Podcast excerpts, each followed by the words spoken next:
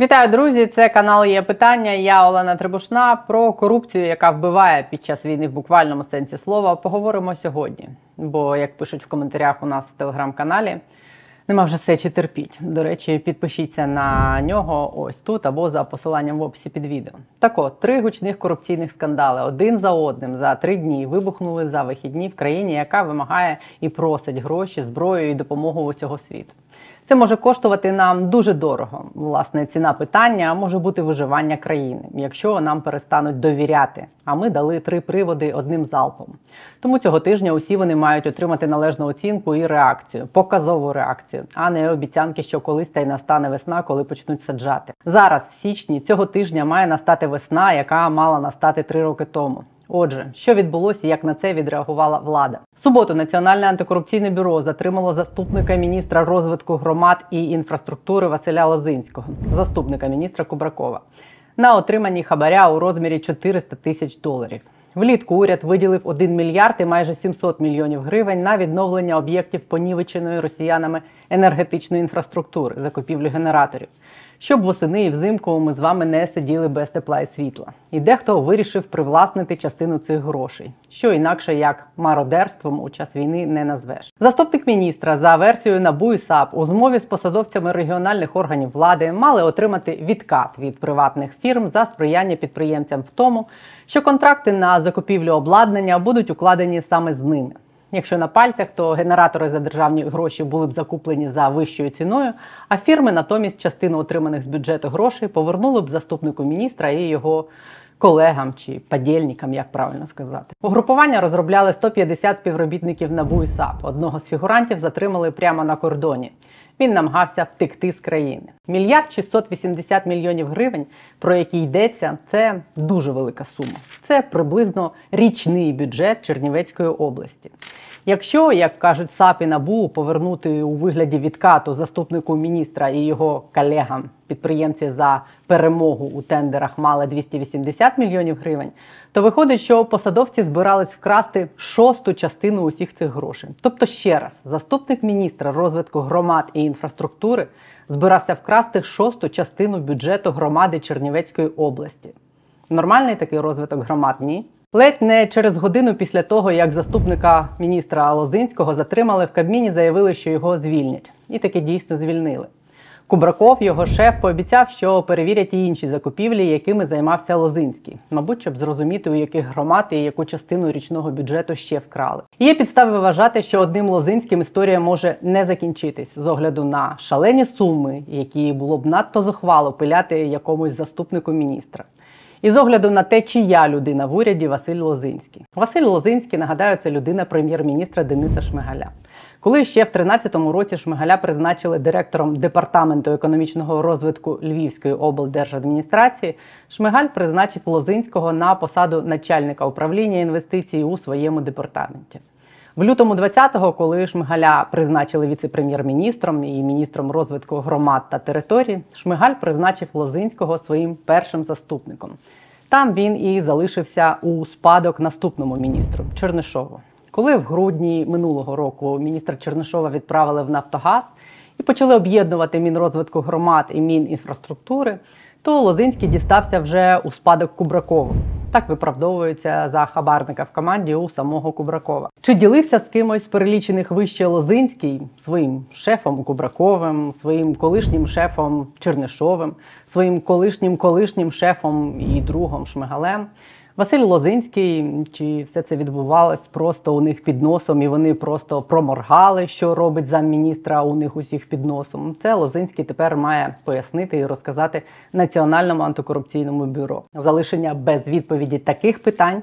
Розпилу грошей на закупівлю генераторів, про які Україна благає весь світ, може суттєво підірвати довіру до України під час війни у країн, які постійно дають транші на відбудову нашої критичної інфраструктури транші, велика частина з яких іде саме на Міністерство інфраструктури, тобто саме на відновлення понівеченої інфраструктури мали б іти, а йшли частково на відновлення особистого добробуту посадовців з понівеченим сумлінням. І це раз. Два. Майже одночасно з цим спалахнув схожий скандал в Міністерстві оборони. У вихідні видання дзеркало тижня опублікувало матеріал журналіста Юрія Ніколова, редактора сайту Наші гроші під назвою Тилові пацюки Міноборони під час війни пиляють на харчах для ЗСУ більше ніж за мирного життя. Юрій Ніколов це один з журналістів, які все своє професійне життя займаються найнуднішою справою, аналізують державні закупівлі і вишукують на яких з них крадуть гроші. Поле для корупції там не пахане. І якщо уважно вивчати всі ці контракти і закупівлі, постійно вилізають історії про те, як хтось робить бізнес на державі через фірми, прокладки і махінації на тендерах. Юрій Ніколов знає все про щурів, які цим промишляють і як вони це роблять вже багато років. В цьому матеріалі Юрій Ніколов описав, як в грудні директор департаменту держзакупівель Міністерства оборони з красивим іменем Богдан Хмельницький у якого за інформацією засобів масової інформації ще влітку проводили обшуки по справі щодо розкрадань на поставках амуніції для військових, підписав угоду на 13 мільярдів гривень на послуги організації харчування військових частин. Ніколав порівняв ціни на продукти, зазначені в цьому контракті, з цінами в супермаркетах, і написав, що зазначені в контракті Міноборони ціни виявились вищими в середньому в два рази а подекуди і більше. Найбільше всіх здивували яйця по 17 гривень за штуку, коли в магазині вони коштують по 7 гривень за штуку. Важливим в цьому тексті було також те, що закуповувались продукти для Міноборони через фірму Актив Компані, яка має статутний капітал у тисячу гривень і кримінальну справу в анамнезі. Актив Компані, пише Ніколов, найшвидше є прокладкою, створеною професіоналами сфери постачання харчів для військових. Ця компанія вже мала дрібні державні замовлення у попередні роки. Однак її зірка засяяла лише зараз, коли інформацію про закупівлі Міноборони повністю приховали у системі Прозоро. Зрозуміло, що оприлюднена інформація викликала ще більше обурення ніж генератори, бо це взагалі посягання на святе, на гроші для ЗСУ, на яке люди донатять своє останнє вже рік. Міністерство оборони, на відміну від міністерства інфраструктури, після того як спалахнув скандал, відмовчувалось цілий день поки всі стояли на вухах. Навіть нардепи парламентського комітету нацбезпеки і оборони в суботу, через кілька годин після публікації, повідомили через Фейсбук, що викликають чиновників Міноборони для пояснень. Саме Міністерство оборони лише наступного дня, тобто в неділю, зробило заяву, в якій сказала, що відомості про зміст закупівель розповсюджуються з ознаками навмисних маніпуляцій і вводять в оману що вони самі напросились на комітет і що Міноборони вже готує матеріали до Служби безпеки України, щоб провести розслідування щодо тих, хто розповсюджує неправдиві відомості, які шкодять інтересам оборони. І в самому кінці нагадали, що Міноборони сповідує принцип нульової толерантності до корупції, тому стосовно процесу та результатів закупівель послуг харчування теж проведуть внутрішню перевірку, і у випадку виявлення порушень посадові особи Міноборони понесуть відповідальність. Тобто головною і першою реакцією Міністерства оборони на скандал було не спростування того, що журналісти опублікували несправжній контракт, не спростування того, що вони закуповують продукти у фірми, що схожа на прокладку, не пояснення, що якщо в контракті написано, що ціни вказані за кілограм, це зовсім не означає, що це ціни за кілограм а те, що журналістами займеться Служба безпеки України. Вчора фірма, яка фігурує в розслідуванні, виклала своє пояснення, що у них просто складна схема обрахунку, що вони обраховують харчі для збройних сил України як комплект продуктів, в якому більше 400 найменувань, і рахують не ціну окремих продуктів, а ціну одиниці послуги. Тому, мовляв, є маніпулятивним порівнювати ціну продуктів в супермаркеті з цінами в контракті. Хоча конкретно в цьому контракті, який показало дзеркало тижня, чорним по білому були написані саме такі ціни на продукти, і зазначено, що це ціна за кілограм в окремому стовпчику. Тому маніпулятивно може бути якраз отак складати контракти і так виписувати формули. Сьогодні сам міністр оборони Олексій Резніков написав у Фейсбук довгий допис про те, як обраховують вартість продуктів в контрактах Міноборони. Я не буду переказувати все, лише ключові моменти. Міністр теж пояснив, що Міноборони не здійснює закупівлю окремих продуктів, а закуповує послуги. І якщо обрахувати і перемножити все, що описано в таблицях контракту, то кінцева вартість послуги забезпечення харчування одного бійця на добу складає 145 гривень 80 копійок. З тими самими яйцями, за словами міністра, вийшла окрема історія. З ними в оприлюдненому змі контракті відбулася, за словами Резнікова, технічна помилка. Поясню на яйцях, як написав Резніков. Тепер це буде мемом.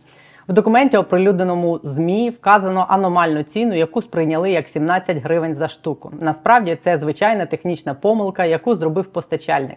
Яйця єдина категорія з каталогу, яка у додатку до угоди обраховується в штуках. Постачальник вказав ціни не за штуки, а за вагу яєць помилку вже виправили. Журналіст Юрій Ніколов стверджує, що таку заплутану схему придумали в Міноборони якраз для того, щоб на відкритих торгах вигравали свої фірми, а при постачаннях можна було маніпулювати. Але дочекаємось, що сьогодні почують від Міністерства оборони на профільному комітеті в парламенті. Сьогодні все це міністр оборони мав особисто пояснювати їм там. Туди ж запросили НАБУ і ДБР. НАБУ сьогодні теж повідомило, що вони перевіряють закупівлю на 13 мільярдів і розслідують кримінальне провадження. Попередня кваліфікація статті за володіння майном шляхом зловживання службовим становищем. В особливо великих розмірах це до 12 років, якщо доведуть. Завтра буде відомо більше деталей про цю історію, в якій точно треба поставити крапку. Бо для наших західних партнерів навіть натяк на корупційний скандал буде підривати довіру і до Міноборони, і до України. Можливо, найбільш справедливим способом було б, щоб хтось з постачальників, те ж саме сільпо, з цінами, в якому порівнювали ціни в контракті у статті в дзеркалі тижня, обрахували за яку суму вони б могли поставити в такому ж обсязі продукти Міністерства оборони для ЗСУ. І чи було б це на скількись мільярдів дешевше? Але є одне, але зазвичай великі мережі не беруть участь в постачаннях для таких структур, як Міноборони, бо виграти там нереально саме через те, що виграють ці тендери саме свої фірми. І саме завдяки таким формулам обрахунку. Врешті, станом на зараз, ці дві історії закінчились тим, що в неділю ввечері обидва корупційних скандали прокоментував президент і анонсував справедливі рішення вже цього тижня. Сказав, що повернення до того, що було колись, до того, як звикли жити різні люди, наближені до державних інституцій, чи ті, хто все життя поклав на гонитву за кріслом, що повернення до всього цього не буде. І подякував правоохоронцям, які захищають закон, і журналістам, які розбираються з усіма фактами та встановлюють повну картину. Сила суспільства і міцність держави поєднуються саме справедливістю, сказав президент.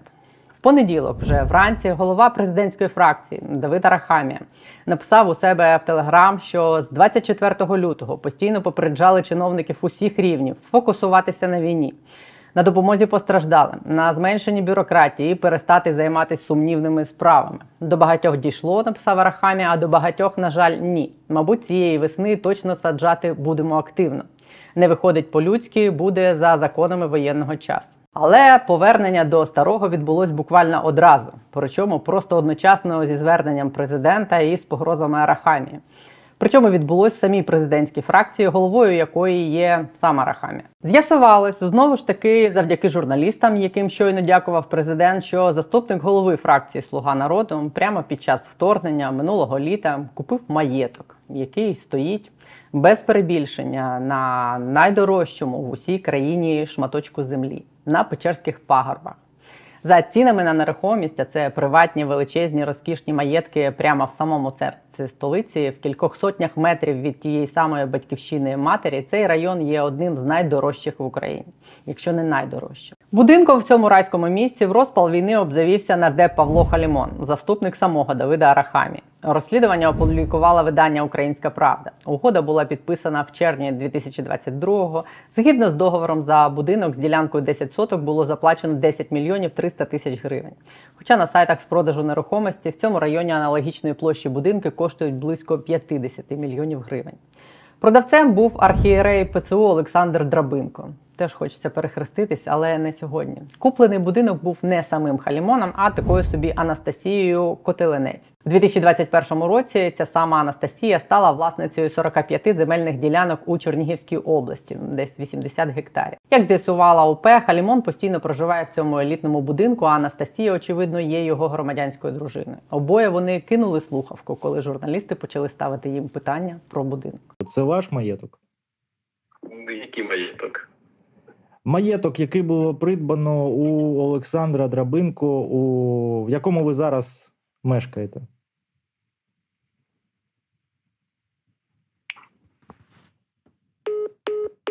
Алло, Анастасія Миколаївна, Да, доброго дня.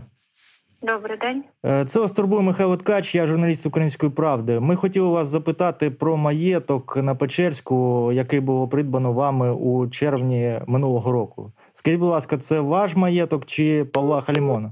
Повне відео розслідування УП про Халімона ось тут. Таким чином, рівно через 4 години після посту про те, що весною, мабуть, таки будуть саджати за законами воєнного часу, Давиду Арахамі довелось писати новий пост Телеграм, що саджати за законами воєнного часу доведеться, мабуть, найпершим його власного зама. Якщо ти народний депутат і маєш пару зайвих мільйонів гривень, то ти повинен допомогти своїй країні. Це твій обов'язок. Павло Халімон буде звільнений з посади заступника голови фракції. Що стосується інших форм відповідальності, то ми закликаємо правоохоронні органи розпочати розслідування і дати юридичну оцінку цим подіям. Якщо було порушено закон, значить за це потрібно понести покарання.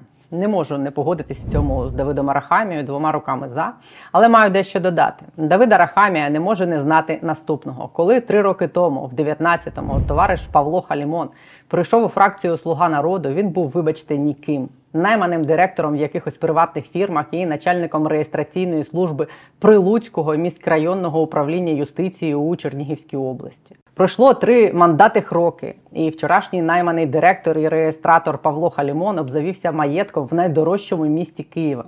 Непогано так там ви в парламенті заробляєте. Я б так це прокоментувала.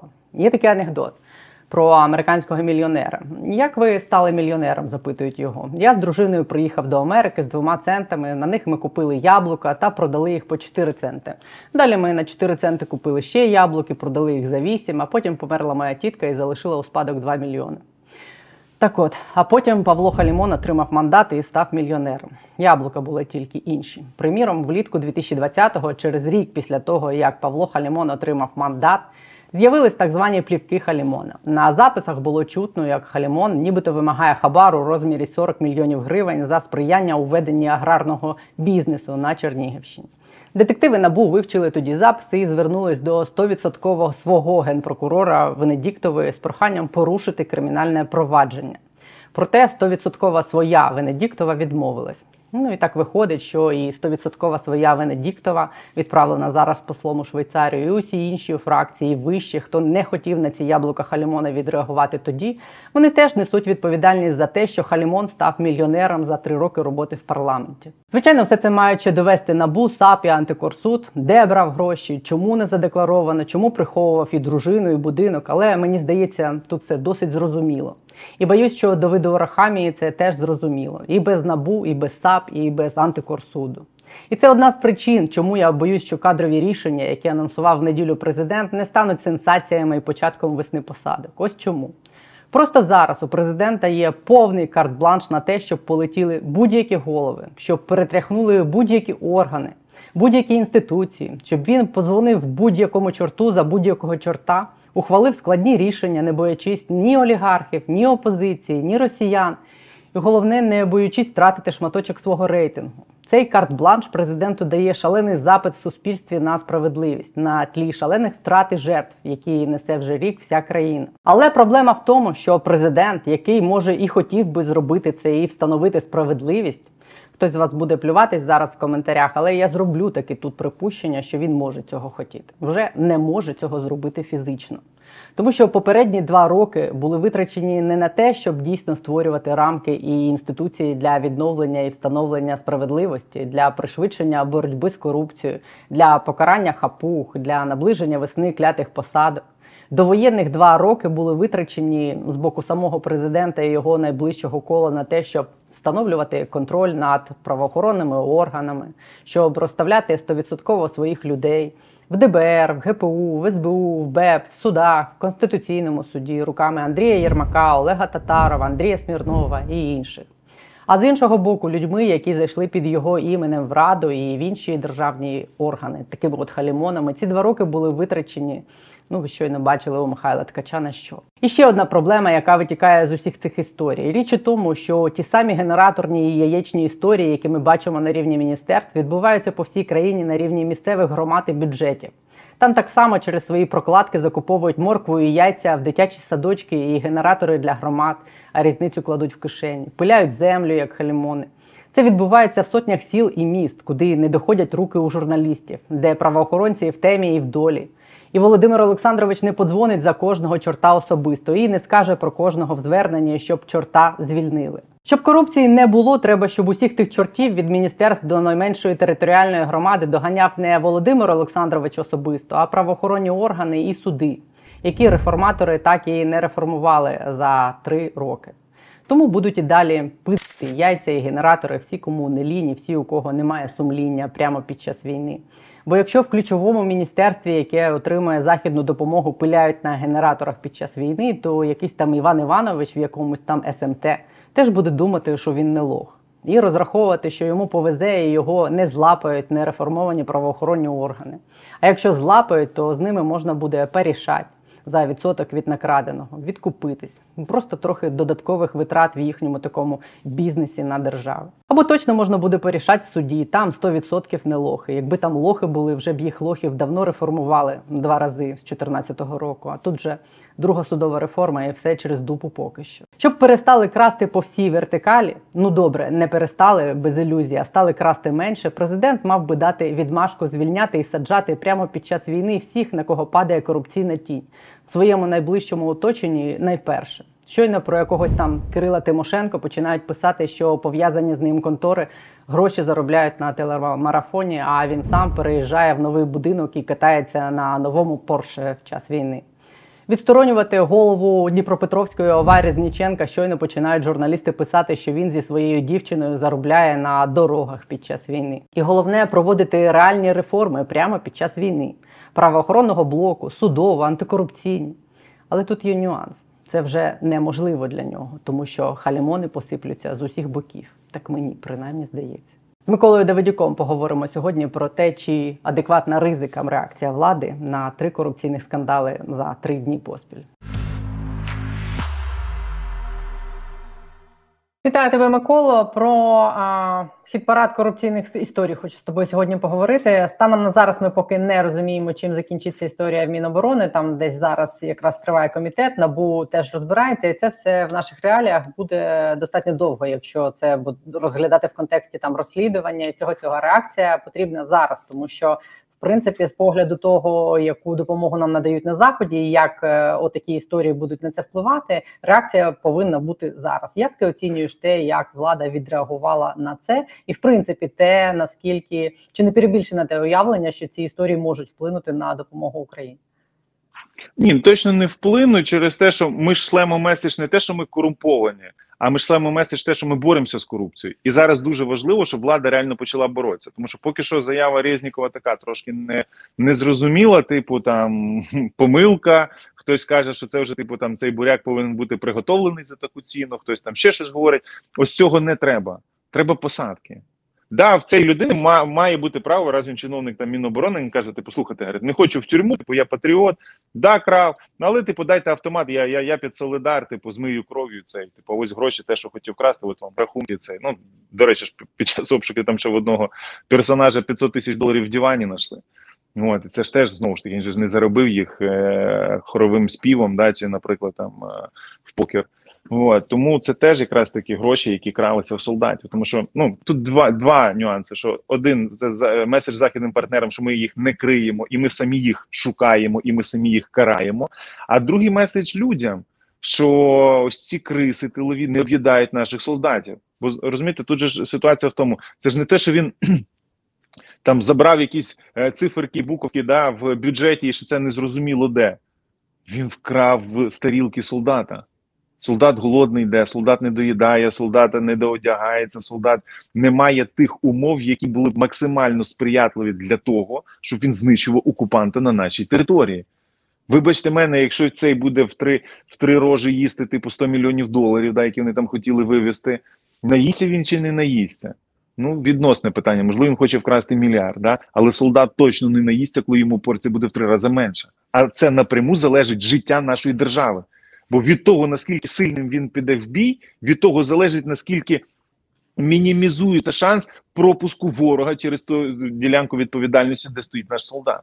От і тому насправді, ну скажімо так, чекаю рішення президента да і заяви президента, тому що тут якраз таки е, простір для ось тих речей, які Зеленський вміє найкраще для цього великого шоу, покарання, значить, ну де оце вийде розбійнику. Да? Давайте назвемо цього розбійника. Давайте ну Ніколов написав статтю, шикарна стаття. І в Ніколова полетіли, значить, е, списи, якісь там чиновники почали вспливати, якісь ботоферми на Ніколова поселилися. Чого? За те, що він правду сказав? Так є, да, всі це бачили, знали, і на закупках теж така сама історія. Ну, от, тому давайте піднімати ці питання і вирішувати них. Коли ми їх вирішуємо, тоді ми справами доводимо е, світу, що да, ми не підтримуємо корупцію, ми боремося. А якщо ми боремося з корупцією, давайте більше. Оце нормально. Тому, скажімо так, і Міноборони, і е, Мінрегіонбуд, і ось цей депутат, який вирішив за десяточку прикупити собі хатину, ну не собі дівчині. От, єд- от єдине, за що його можна поважати, що він напевно, знову ж таки, ми не знаємо точно, але напевно кохає цю людину, розкупив будинок за 10 мільйонів. Але це теж не факт, може це просто така фе- фейкове оформлення. Тому це знову ж таки це питання, на що люди тратять гроші. Да, от там Монобанк каже, що ми отримали на Монобанку тільки з травня по грудень 11 мільярдів гривень пожертв маленькими купюрами по 3, по 5, по 10, а хтось здачу з супермаркета залишав. Так 11 мільярдів. 11. От на що люди дають гроші? Так вибачте мене, ці держиморди ніхто так не давав. Ні Халімон, ні Міноборони, ні Лозинський з е, Міністерства регіонального будівництва. Ось тут дуже важливо, щоб цю корупцію зупинили, бо ми вийдемо з війни, але фактору корупції там не повинно бути. Грошей зараз нема, але будуть. Але не повинно бути цієї корупції, яка потім з'їсть ці гроші. Бо скільки ми з росіян репарацій не виб'ємо? 300, 500 мільярдів, я не знаю, трильйон доларів. Так вони вкрадуть. Це ненаситні створіння, які вкрадуть все. Вони державу вкрадуть і поділять і продадуть Росії. Ось в цьому дуже велика проблема. Тому нам треба зараз дуже показово в час війни. Да, чи може бути з цього частина шоу? Якщо буде, то ще лучше, щоб весь світ бачив, е, як їх карають. От для прикладу, є президент в Еквадорі, е, Сальвадорі. Ель Сальвадор. Е, він в Сальвадорі, типу, взяв цих наркобариг, взяв всіх роздів, зв'язав, типу, приїхала камера, поснімали, всіх в'язницю відправили. Комусь подобається, комусь не подобається, але меседж на весь світ. От давайте зараз зробимо меседж на весь світ з цих всіх е, прикладів, які крадуть на, на державі в час війни. Я просто не знаю, що може бути ну, ще більш несвятіше, ніж красти в своєї держави в час, коли вона просто останню краплю крові проливає заради того, щоб зберегтися і вижити. І ці криси тупо нас так підставляють. Це дуже негативно. Це чесно, я от дивлюсь по людях, і от вчорашній день ну всіх накрило, що катастрофа в Дніпрі і в Броварах. От реально всіх, якщо там була емоція така, от е, тяжкості, е, нагнітання е, такої журби тяжкої, то е, тут е, от злість, от з'явилася вперше злість не на своїх, а на паршиву вівцю у стаді. Не можна сказати, що всі українці такі, що все, а от паршиві овці є. Але це, це як апендицит, вирізаєш і далі собі ходиш і їсти можна, і все нормально. Але важливо вирізати, бо це запалення. Ну, в Міноборони така історія чутлива, тому що це міністерство, від якого залежить зброя Україні. Я так розумію, з тієї позиції, яку Резніков продовжує е, висловлювати і наполягати, що контракт правильний, і що там просто складна формула, то вони ще розраховують довести, що насправді ніхто нічого не вкрав. Е, Можливо, так є. Е, якщо Резніков буде захищати в такому стилі ще далі ось цих пацюків, то пройде там умовно 2-3 дні, і вже Резніков буде за них відповідати. Просто тут питання: це корупція середньої ланки. У, у всіх оцих е, кейсах, про які ми говоримо, да, це середня ланка. Якщо вища ланка не карає середню, то відповідати вже буде вище. От чисто як в футболі, не забиваєш ти, забивають тобі. Якщо ви їх кришуєте, прикриваєте, то відповідальність за їхні кражі йде на вас. Це значить дуже просту річ, бо значить вони ділилися. Якщо цей подаван, який крав на буряках і картоплі, да, і яйцях, от, е, криється міністром, значить питання до міністра. Ну, дивіться, в Німеччині пішов міністр відставки, нормально, вижили якось. І далі цей, цей, цей ще й танки обіцяє полякам дозволити. Ну, все. Ну, от так, так само тут е, все рівно на лютий е, буде заміна е, Кабміну. Зараз всі про це говорять, і ну окей, буде, буде і буде, візьмуть і поставлять. Тому я, я бачу те, що не треба боятися робити операції в час війни, ось ці антикорупційні. Типу, навпаки, ну набу назбирало кучу інформації, ДБР назбирало. Слухайте, на депутатів там 30, 30 до 50 папок є. Збагачення, схематоз, е, ягуари купляли, будинки строїли, депутати. Здавалось би, друзі, ви, ви на роботу ходили через раз, але схематоз не втомлювались робити. От, тому зараз ось цих корупціонерів треба випалювати, просто випалювати, щоб весь світ бачив і сказав, да, українці круті, вони мало того, що б'ють, б'ють русню, і б'ють окупанта, так вони ще й корупціонерів вижигають так, як до цього ніхто не вижигав. Найкращий час насправді війна може спалити весь цей старий ліс. І там почнуть рости молоді, красиві українські дерева. От і це, і це, і це, і це будуть згадувати час просто в енциклопедії, будуть вносити, як треба боротися. Але треба щось робити. Якщо зараз сказати, що формула складна, я кожен раз, коли політика чую, ну там формула складна, ти одразу не зрозумієш. Я такий, о, все понятно, там же хтось руки гріє. Кожен раз, коли нам кажуть, що щось складно в політиці, брехня. В політиці все просто, тому що політика це спорт для тупих. Ну, типу, завжди найгірші йдуть політику. Всі, хто в класі найгірше вчився, потім стають депутатами. Да? От, от така сама історія. Е, Коли нам кажуть, що складно, значить брешуть, значить маніпулюють, десь гроші крадуть, кудись виводять. Ну що значить складна формула на закупці буряків? Ну як так? Як вона складна? Ну от є ціна в супермаркеті. Да, вона може коливатися. Супермаркет може змінювати ціну. Але коли вже Міноборони достає, а вам яке сільпо, значить? Луцьке чи Київське? Ну логічно, ну що це для їжей питання, те, яке дешевше. Не де воно територіально, а там, де дешевше. І з точки зору доставляння логістики, все. Чи коли нам кажуть, ну тут вони обманули дуже сильно, ця табличка, яка з'явилася там 16, 16 видів е, цього оранжевого, наскільки вони крали, наскільки обманювали. Тут крали сильно, тут не сильно, а тут крали так, що можна і пробачити. Да не можна пробачити, коли крадуть на армії. І найголовніше, типу, коли дійсно можуть закладати якийсь певний люфт коливання. Ну там ціна змінилася, долар виріс, там ще, ще змінено логістику, сезонність, не сезонність. Але якщо взяти проаналізувати, наприклад, свого часу ж заводили Ашан і метро е, на закупки, так нормально було. Там не було коливань в 200-300%. А, а всюди в оцих всіх закупках в середньому коефіцієнт 2-3, 2,5 середній. Тобто це 200-300% коливання долара. Да, долар виріс, але на 60%, і це минулого року було. А чому зараз воно так е, це? Закладаєте, що долар стане 40, типу, в три рази, в 120?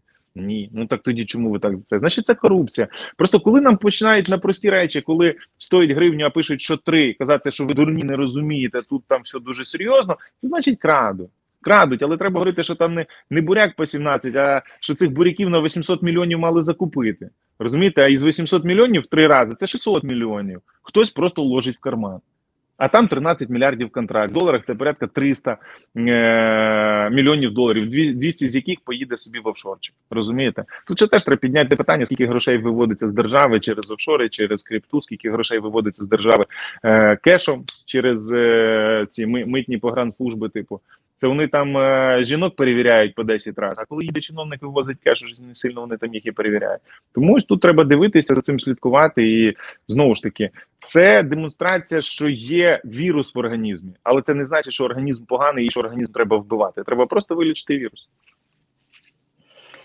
Чесно, мені от просто не хочеться думати про те, що вони реально вкрали ті мільярди. е, Але я згодна з тобою, що коли щось ускладнюється, то воно ускладнюється для того, щоб створити люфт для того, щоб щось вкрасти. Найчастіше це так буває. Але я думаю, якщо НАБУ і взялися за це, то а вони сьогодні повідомили, що вони будуть розслідувати і цю історію з Міноборони, то вони мають там щось знайти і сказати, як було насправді.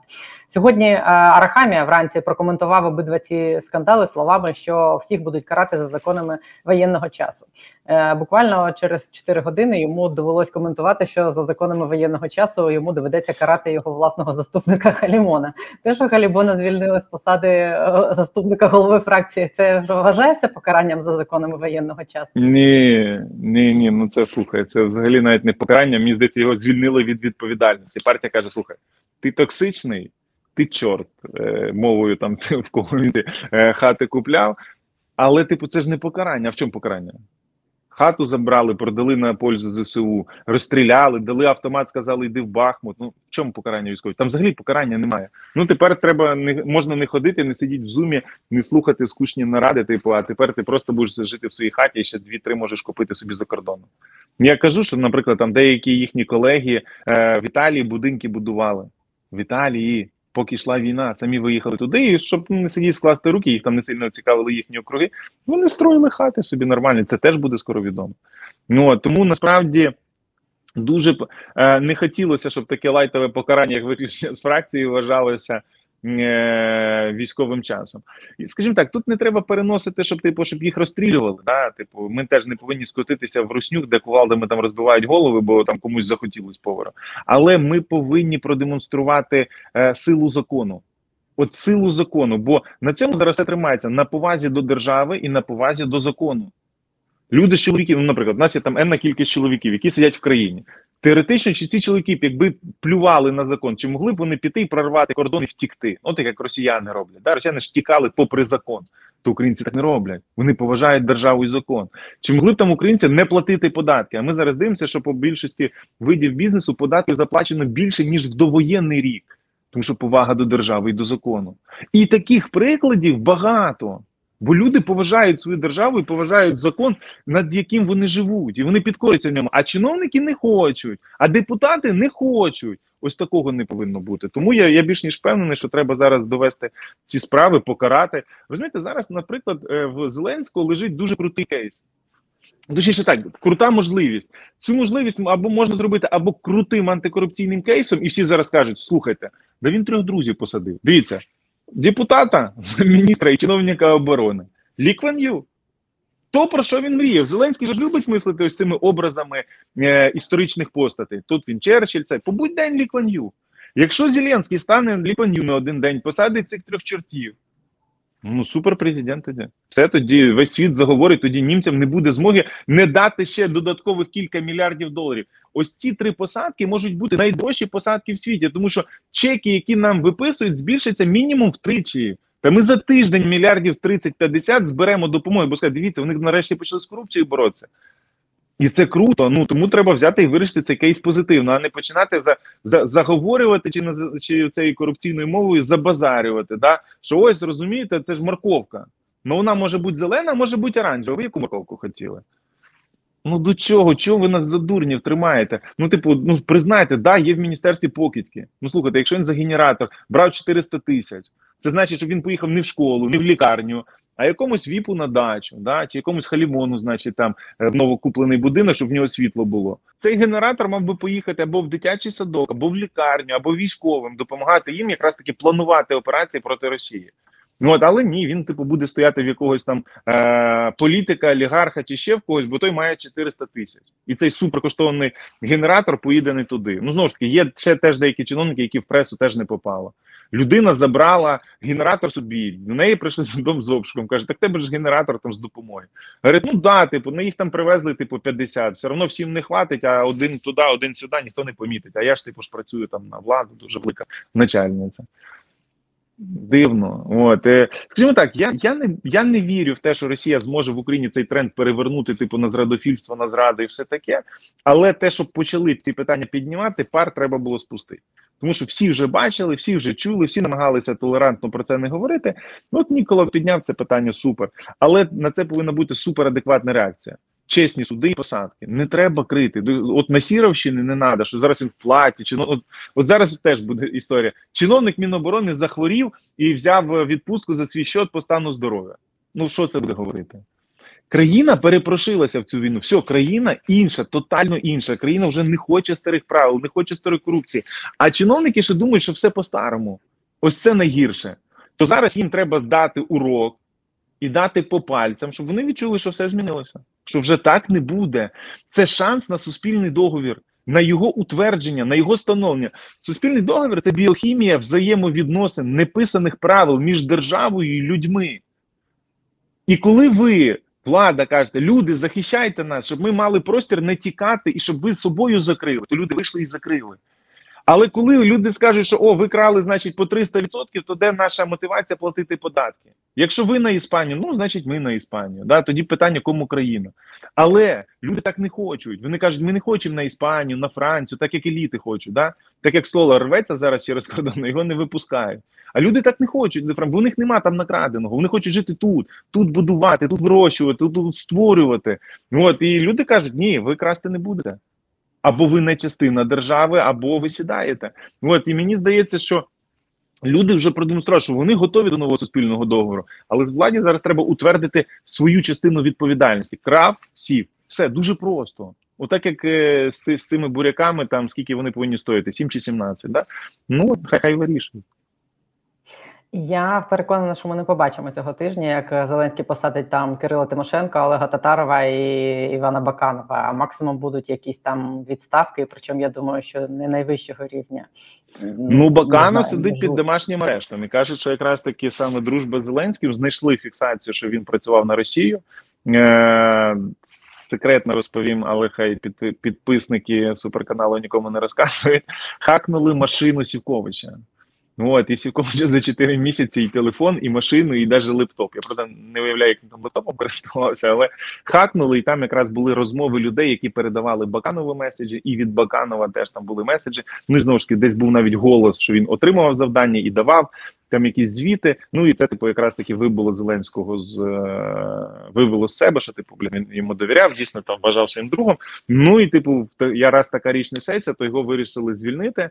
От і ну але типу сажа, сажати вже вирішили не сажати, але типу під домашній арешт, а далі будуть вирішувати, що з ним робити далі. Тому є така історія. Е, скажімо так, Баканов сидить, але поки що під домашнім арештом. З іншої сторони, якщо це російські агенти, то домашні, як з Медведчуком, домашня арешта потім міняють на наших полонених. Формула 1 до 500 нам дуже підходить. Заберемо не тільки Азов, ми ще й вернемо всіх тих, хто е, з інших е, батальйонів ЗСУ і інших підрозділів, і, і, і наших розвідників, і всіх інших. Тому це буде круто.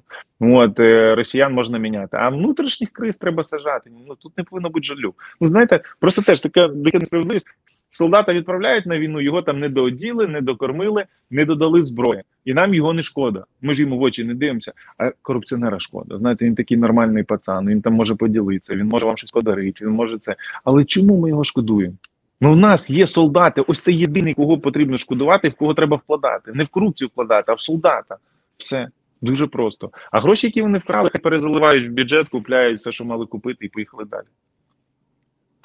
Дивись, мені здається, просто зараз ми всі в такій ситуації, головним чином президент і офіс президента, що навіть якби президент і хотів е, там посадити трьох друзів, покарати, звільнити, е, то е, ті два роки, які вони були при владі до війни, вони витратили не на те, щоб працювала нормальна правоохоронна система, судова система, антикорупційна система. Е, А вони витрачали на те, щоб навпаки е, посилити свій вплив на всю цю вертикаль, на суди, на правоохоронні структури. Заважали як могли люди в оточенні президента, зокрема створенню сильних антикорупційних органів. Конкурс з обранням прокурора САП. Ну це був просто жах. А одночасно ті люди, які яких вони привели у владу, той самий Халімон. Ми от сьогодні побачили на що він витратив ті два роки, які він мав мандат. Він прийшов ніким в парламент, а закінчує свою каденцію тим, що купив найдорожчий будинок е, ледь не у світі. Тому мені здається, що і далі це буде тільки набирати обертів. Ми будемо бачити ще більше корупційних історій. Навіть якби президент сказав все від сьогодні, все по-чесному і всіх саджаємо. Ну то просто всіх посадять. Він просто не може дати. Ну в нього є зараз шалений карт-бланш, який йому дає саме суспільство, яке вимагає справедливості. Да. Але якщо він це зробить, то нікого поруч не залишиться. Та ну поруч, ну він мені здається, от, наприклад, як в Голлівуді знімають фільми. Да? Мені здається, в нього мислення якраз таки з тої першої професії, з якої він прийшов. Е- Зйомки фільму набирають всіх: продюсер, режисер, камерамен, актори. На кожен фільм по-новому збирається команда. В Зеленського, в принципі, є відчуття, що типу там е- мінялись всі вже по кілька разів. Навіть кабміни, які там три роки зберігалися, крім Шмигаля і, по-моєму, цього міністра. Е- Ой, е, малюськи, типу, мінялися всі. Але, типу, він постійно змінює. Так само в офісі був Богдан, став Єрмак. Типу, ну знову ж таки, мені здається, що губернатори мінялися ще. Тобто, мені здається, що йому не складно поміняти ці команди. Знову ж таки, із довгих-довгих років, з яких з ним там більше ніж десятки років, це дружина. А всі ці решта вони не більше 10 років. Тобто сказати, що це частина його життя. Ну і, наприклад, якщо Баканов сидить під домашнім арештом, якщо вірити цьому інсайду, то значить, ну, типу, не роки не впливають на це. Ну мені так хот- хотілося б хотіти, да, що називається. Ну, от дійсно є суперполітичний момент, щоб взяти і посадити. Ну от і стати суперзіркою. І ось цей Аріол е, Лі Кван Ю йому може дуже личити насправді. От а, найголовніше, щоб цих людей нічого не було, що вони йому зможуть сказати в контраргумент.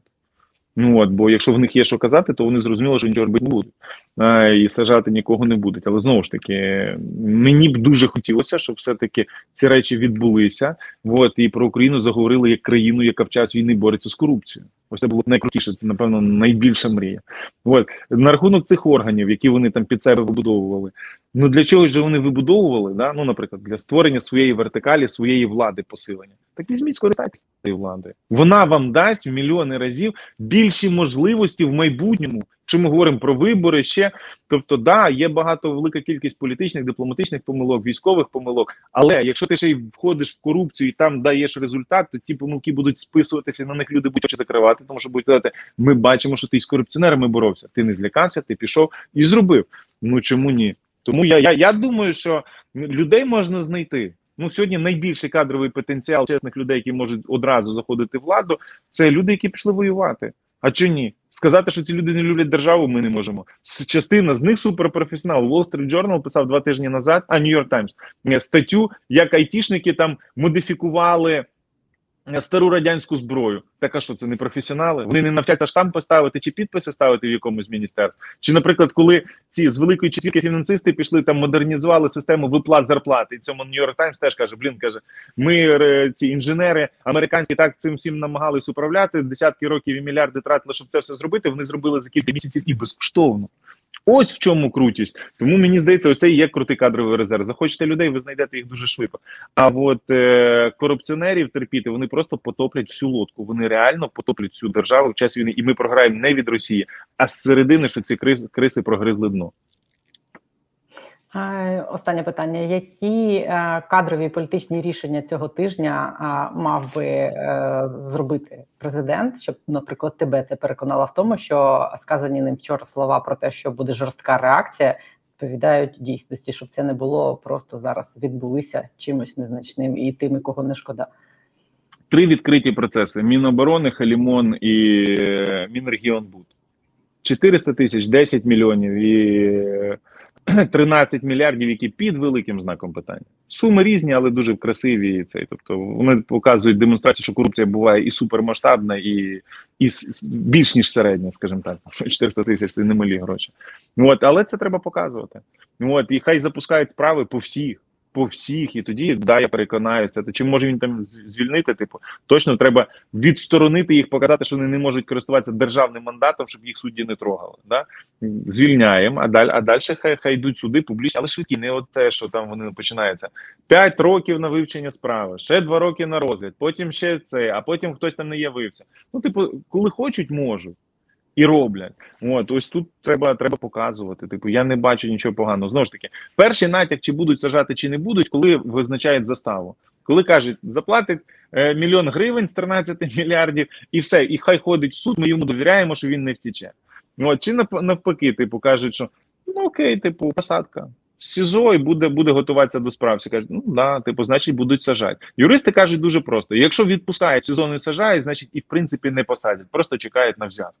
Ну, отак буде. Тому я, скажімо так, е, він може натякнути з першого дня, яка його позиція. Вечірні стріми робить. Ну от будемо чекати, що він сьогодні заявить. Реально за ці вихідні дуже переломні вихідні з точки зору внутрішньої політики. Я скажу, це не просто так. Це частина відлуння тої зустрічі, де Зеленський їздив в цей Вашингтон.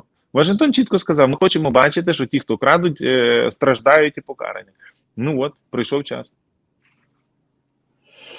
Будемо дивитися звернення Перефразовуючи українського класика, не можна зупинити посадки час, яких настав. Та можна, вже три весни зупиняють. Це вже яка буде? Я вже не пам'ятаю, третя чи четверта. Ладно, будемо стежити за тим, що буде цього тижня відбуватися. Дякую тобі дуже. Дякую тобі. Це гарного дня. Гарного дня.